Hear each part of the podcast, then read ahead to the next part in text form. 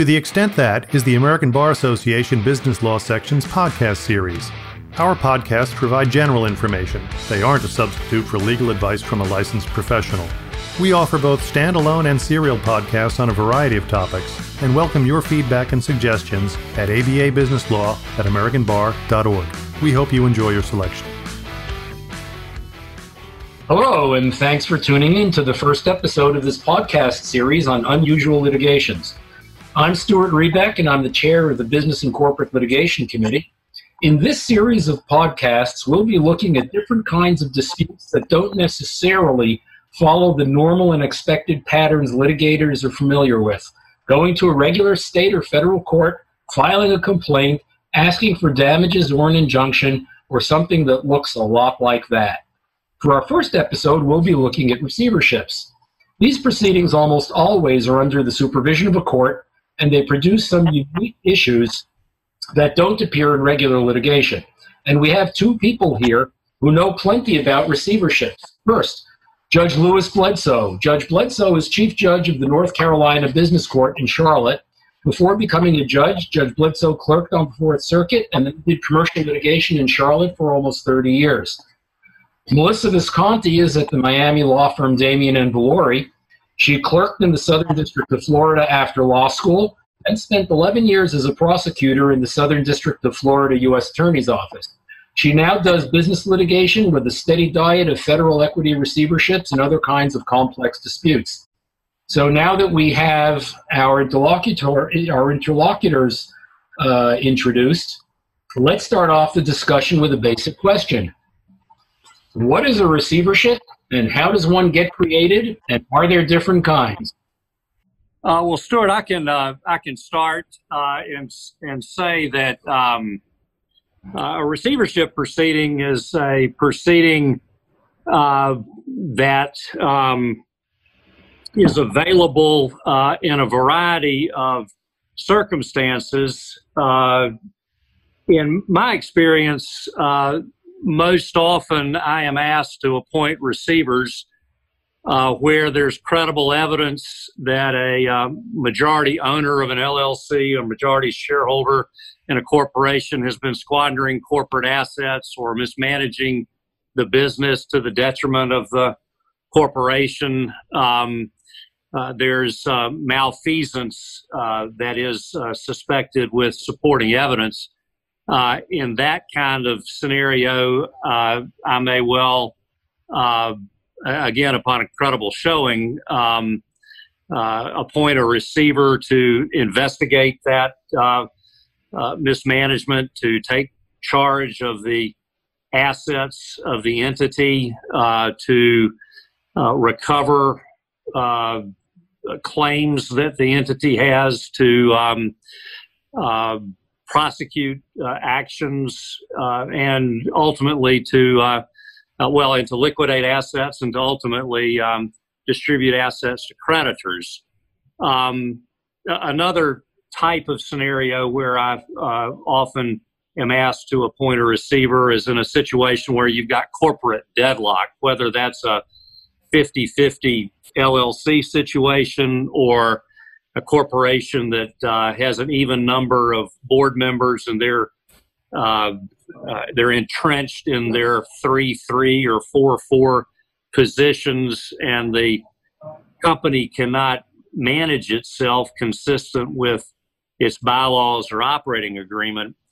Uh, and there, um, I might appoint a receiver uh, to actually run the business uh, while the disputed ownership uh, issues, if there are some, while those are adjudicated, uh, or while claims between the parties are litigated, or uh, in the event that the only solution is to dissolve the entity, to have that receiver uh, go through the liquidating and winding up process uh, for the entity.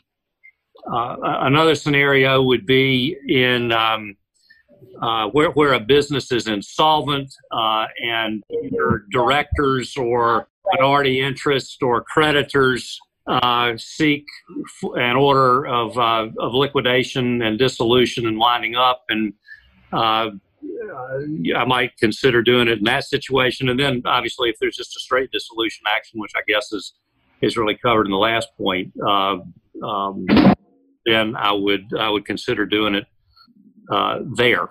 Um, so those are those are the sorts of situations that I would consider uh, uh, appointing a receiver, um, and the the type of powers I might give a receiver would be very fact dependent. Sometimes they would be broad, as I mentioned in the initial example, uh, where the uh, receiver would take possession and control of all or substantially all of the assets. Um, there could also be situations where the receiver's duties are more narrowly uh, prescribed. Uh, perhaps it might be to sell specific real estate.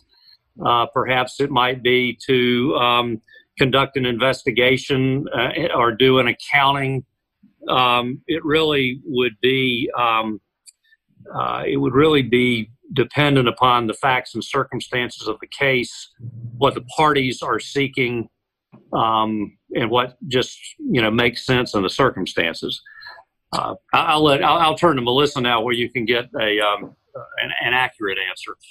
hey, well, Melissa, uh, you and your partners act as receivers in a wide variety of types of cases, and uh, can you comment on some of the kinds of cases where you've been appointed as receivers that may or may not come into the categories that Judge Bledsoe just uh, described? Sure. So thank you. So yes, all of the categories that Judge Bledsoe just described are all types of receiverships that we have seen um, here at our at our firm. I would say the only one that we do a lot, the only area that we do a lot of work in that he didn't mention because that would not typically go before his court we are also appointed as federal equity receivers. And that happens when a federal commission or agency like the Securities and Exchange Commission or the Commodities Futures Trading Commission, Federal Telecommunications Commission, any of those entities um, have start an investigation and an enforcement action against companies or individuals or both um, they will come into the court, the federal court, and shut down the entity or if it's uh, you know if it's not a complete fraud they may ask that the entity be transitioned um, to a receiver so those happen when there's a when there's a fraud alleged either a ponzi scheme or um, very often with the with the federal communications commission it's um, you know boiler rooms um, they will want to take the allegedly fraudulent operators out of control, put a receiver in control, and either then we turn back to uh, the categories that Judge Bledsoe was talking about. Either a receiver is going to come in to liquidate and distribute to identify creditors and distribute to creditors, or a receiver may come in. Uh, in fact, I'm in one now where we take over to transition, to run the business, see what we can do to make the business operate lawfully, and then transition it to um, out of our control and, and to the control of maybe a, somebody that's already a, a, managing member or an investor um, in the business. So I would go back to say all of the areas that Judge Bledsoe talked about, and then we would just add in the federal equity receiverships. So, is it fair to say that most of the time, leaving aside the federal uh, regulatory receiverships that you described before, uh, that most of the time a receiver gets appointed on the application of someone who's interested in the subject matter of the receivership? So, do you want me to take that, Judge Bledsoe? Either, either sure. way. Yeah. Sure. So, actually, in both the federal enforcement action scenarios and in the private scenarios and everything in between. The receiver is usually, and Judge Bledsoe obviously can correct me if I'm wrong here, but in my experience, the receiver is usually recommended to the court by, yes, someone who somehow has a personal interest. So either in the in the federal enforcement actions, the, for example, the Securities and Exchange Commission, the SEC, will, when they realize that they're going to go to the court and ask the court to freeze the business or shut the business down, they will start identifying people that have the skills and the resources to step in as oh. receivers. They will recommend that person. Usually, the, the federal agencies will recommend a couple of people to the court. The court may or may not accept that recommendation and may just decide, you know what, I got somebody else in mind that I'm going to appoint. Um, the court is not bound by the recommendations of, you know, whoever it is that's recommending appointment of a receiver. Same thing in the state court actions. We will usually get contacted ahead of time by parties that say, you know, there's this um, LLC or you know this operating entity. All of the members are fighting, and we think that you would be the perfect person to come in and take over operations while the fights are resolved. Um, it does happen sometimes where all the parties agree. Yes, you know, we think Melissa would be a perfect person to run this business objectively while we sort through all the litigation issues. Or more often the case, one side is recommending us, the other side may not, and the judge has to make a determination based on our experience if uh, the judge wants to appoint us. And very often the judge will come in and say that they have somebody uh, in mind that they want to appoint. We get a lot of those where there's nobody recommended. We get a lot of those where the judges are familiar with our work and are comfortable um, with our background and, and will appoint us. Judge, how do you decide whom to appoint as a receiver when there's a request for a receiver? Uh, well, I think, uh, as Melissa said, I think the recommendations from the parties are are very important. Um, uh, I usually will agree to um, uh, to the person that the parties have agreed to, unless that is uh, there's just a, a glaring uh, lack of appropriate expertise. If there's a dispute between the parties, you know, typically I'll ask them to uh, each bring forward one or two candidates, then I will examine those uh, and uh, and determine who I think would be appropriate uh, given the facts and circumstances in the case. I, I do think it's uh, it's really important to understand the the needs of the receivership uh, that is, what skills are necessary in the receiver uh, in order to uh, make that selection. I think it's also important to have a good grasp of what the, the uh, receivership's resources are.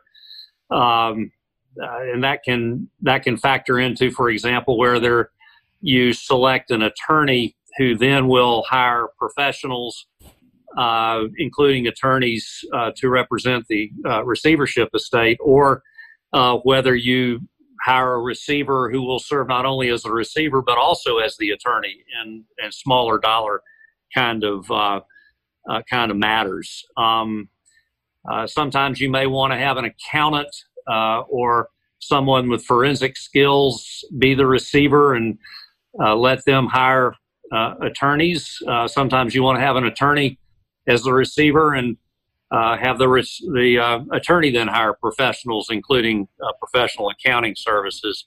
It really depends on uh, the nature of the allegations, the type of receivership, and and what seems to really uh, you know make sense in the circumstances. You, uh, for example, if what you need to do is sell real estate, that that may be a different skill set than you need if what you need is to is to hire somebody to run a business or to oversee and hire management to run a business. Um, so I, I mean, that, that's that's what I would say. I mean, I, I do though. Um, uh, I mean, for for lawyers, it would be important to um, develop a reputation, uh, as Melissa has, to uh, be someone that can serve as a receiver, uh, to put you in a position to be recommended to the court. Because I do think, while I have appointed uh, or at least um, suggested alternatives to those recommended by the parties. Uh, I think most judges will have um, will, will give appropriate deference to the recommendations, particularly if the parties have agreed on someone. In North Carolina and Florida, is there an approved list of qualified receivers that the courts have to select from, or do they have complete discretion? The reason I ask is because I know in New York you have to qualify as a receiver by taking training and getting certified.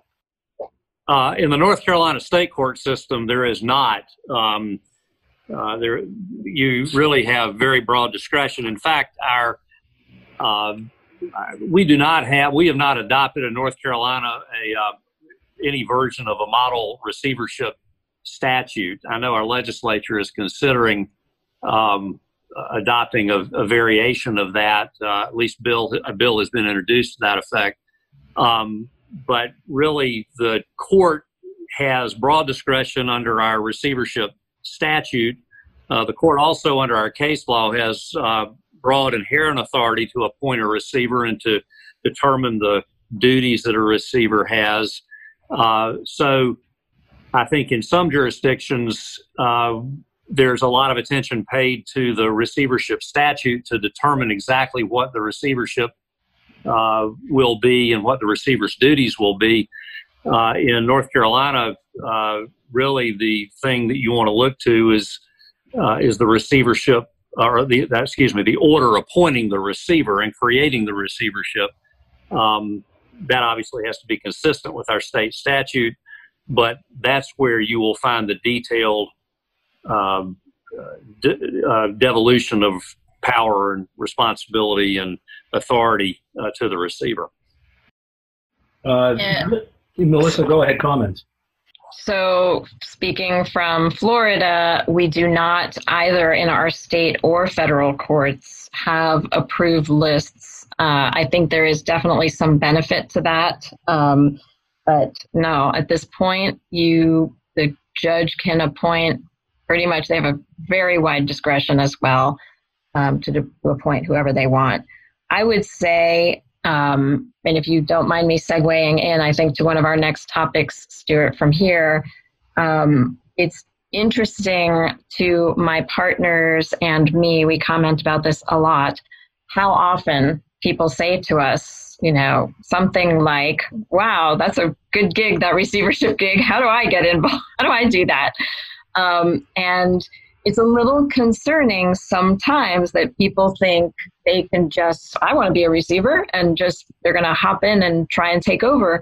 While they may be extremely competent and um, good, smart, quality attorneys, um, it, it's a you have to have some knowledge um, of how the process works. It's not that easy to just step in because you're a, a good lawyer. And in fact, we have been hired um, many times either as the outside lawyers, because as Judge Bledsoe said, um, you can be hired as a receiver and then retain your own law firm to represent you, or sometimes judges require that you retain outside lawyers um, to represent you.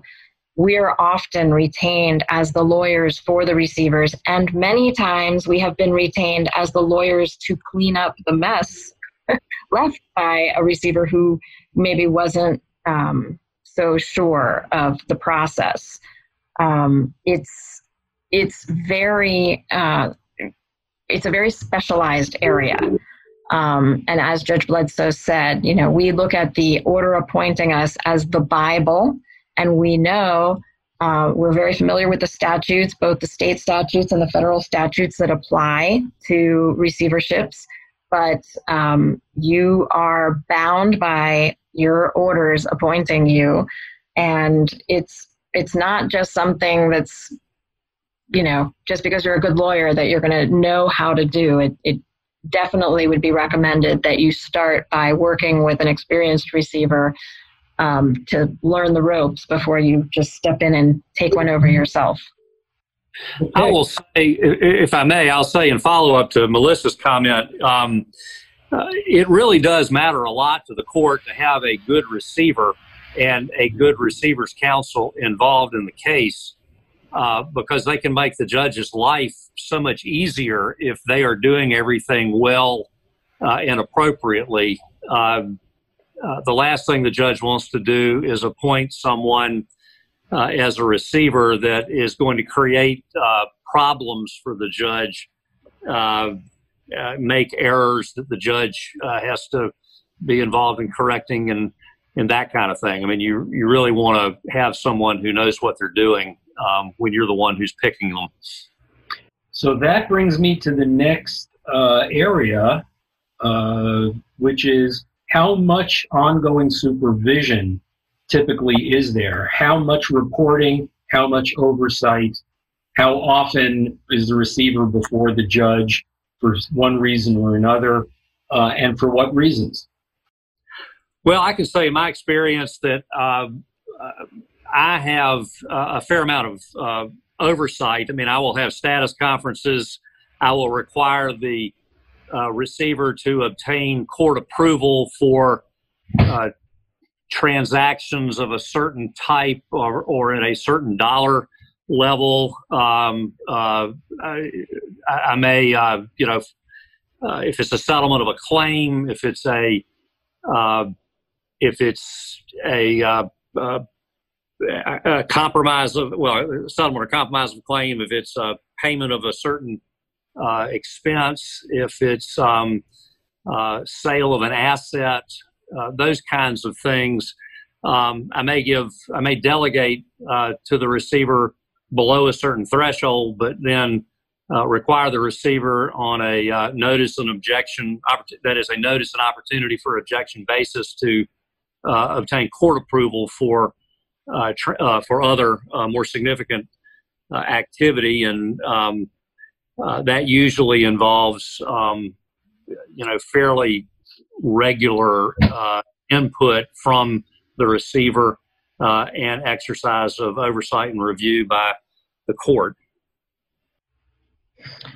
Um, I would agree with with that description. Um, you a lot of t- I would say based on our experience, what happens is uh, when we're first appointed, it tends to be there tends to be a reason that we were appointed, and usually um, there's a reason that involves something close to the edge of disaster. so when we are appointed, it is usually all hands on deck initially. We have a team that goes in and immediately, you know, goes to the actual brick and mortar business if we can. If there's multiple locations, we go in all at the same time. So our initial appointment is go in, figure out what's going on, take control, um, all within the bounds of whatever the court told you to do in your order. And then we usually have some schedule of reporting back to the court based on what the receivership order told us to do. Um, so we'll usually file an initial, we have to do an oath of receiver, and we have to file an initial report that says, you know, when you appointed me, I went in, this is what I found, and I'll do an inventory and I'll tell the court this is what's what's out there in the universe that that you put us in, and from there the court can assess. Okay, I'm going to want you to report back to me every three months, every month, every initially every two weeks, depending on the scenario. And then, depending on the kind of business, um, there are some where the, we just check in every once in a while and tell the court, look, we're taking over operations, we're getting everything back in order, and we're just reporting to the court, letting you know what's going on. Um, and then there are more active ones where there may be bad guys running off with money, and we need to stop them. In which case, the court's going to want to know. I, you know, we don't sue anybody, what we may if we sue somebody, we tell the court immediately. If we settle with that person, we ask the court's permission and approval of any settlements and any compromises of claims. Um, so you know, it's a it's another it depends answer.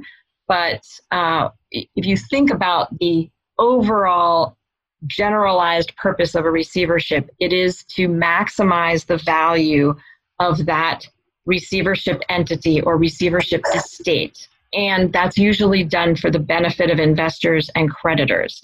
So the court is going to want to know, make sure we're not wasting anybody's money by doing more than we need to do and we're acting efficiently and we're getting any large expenditures approved by the court. And then also, making sure that if there's possibilities of going after money um, or sources of revenues for the entities or clawing back money that was improperly spent, the court wants to know that we're not just compromising those potential claims and suing for a million dollars but compromising it for a hundred thousand when you know the court wants to know why are you only getting a hundred thousand dollars out of a million dollar claim? And we'll explain. There may be reasons for doing that. So uh, once you're active in litigation you usually have more uh, interaction with the court Okay, um, now the big question how do receivers get paid? And is the method of compensation different in different types of receiverships or different types of cases? Well, I can say um, from my perspective, I mean, in nearly every case, uh, it's through a process of petition by the attorney with an opportunity for objection by uh, any other interested party uh, subject then to court approval. And um, uh, in my experience, there typically is not very often a challenge to uh, the receiver's fees, and uh, more often than not, the receiver's fees are approved as submitted. How are those calculated? Uh, well, we we we there statutory uh, cap, but typically what you're doing is paying at an hourly rate. Uh, at least in my experience, most of the time you're paying an hourly rate, but you're keeping an eye on the cap to be sure that you're not uh, paying uh, higher than the, the cap as a percentage of assets. Yeah, Melissa, would... Melissa may be paying more attention. I mean, she, she may have a wider experience. Because she's been both in state and federal court. My experience has been in state court. The um, usually the proposal. So when when somebody says, "Hey, you know, we're going to propose you as a receiver," we will, in our proposal or in our information that we submit to the court, we'll propose an hourly rate. Um, almost every single time, our hourly rate is lower than our hourly rate that we would charge as a lawyer.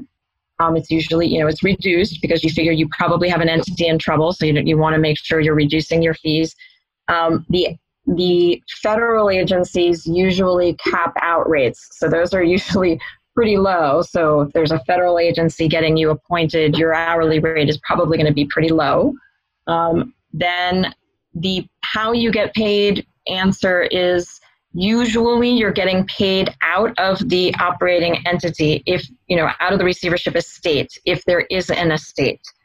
Um, if it's a matter of one of the examples that judge bledsoe gave is you have a um, maybe an llc or some other type of entity that's breaking up um, you may have to have the partners uh, or the members paying your fees if there's no money in the actual entity to pay your fees um, and this is probably a good opportunity to tell people who are listening that want to get one of those receivership gigs. I will tell you very many times we have lost money on these, meaning we, the, the firm, the receiver, because we are asked by a court to step in and assist um, with an entity that may be completely insolvent and there is nobody to pay the fees. And if we we come in as a as a courtesy to the court to keep our relationships with the court sometimes, but also we come in because there's a possibility that we're going to go out and find where the money went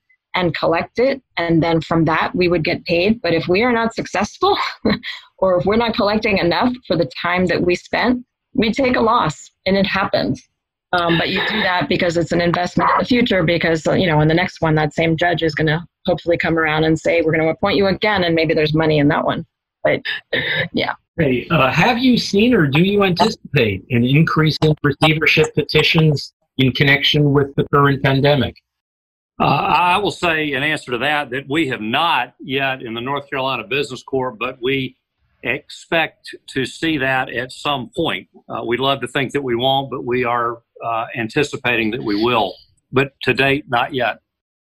Uh, same answer here. We have not seen it yet, um, but we are maybe at the very beginning of it. We've seen a few appointments come in on companies that are having to wind down, but we also expect that there will be an uptick in um, unearthing fraud which will mean receivers will need to come in to get any fraudsters out, and there will be an uptick in entities not surviving and needing an independent person to wind them down. Okay, let me make a final comment here, which is that Melissa and Judge Bledsoe are chairs of the Receiverships and Fiduciaries Subcommittee in the Business and Corporate Litigation Committee. If you're interested in this area and would like to join, please get hold of them or get hold of me and we'll put you up with becoming a member of the subcommittee. We want to talk about your meeting at the coming virtual annual meeting. I don't believe we've, uh, do we have a specific time? We are going to be having a meeting. I don't know if we have our specific time yet, time, time slot.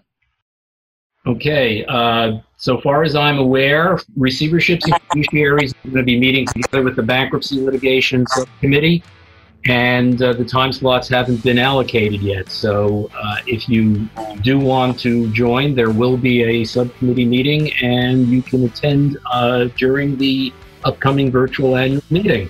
And that is all we have time for right now. Thanks, Melissa. Thanks, Judge Bledsoe, for sharing your thoughts with us. And that's it for episode one of this series. The next episodes will cover sports disputes, tribal litigation, and bankruptcy, not necessarily in that order. Keep your eyes on the Business Law Section's website for the next installments in the series. Goodbye for now. Thank you for listening to the ABA Business Law Section's podcast series to the extent that the section offers a robust collection of content. To explore more about this topic or to learn about joining the section, visit ambar.org slash bizlaw. That's B-I-Z-L-A-W.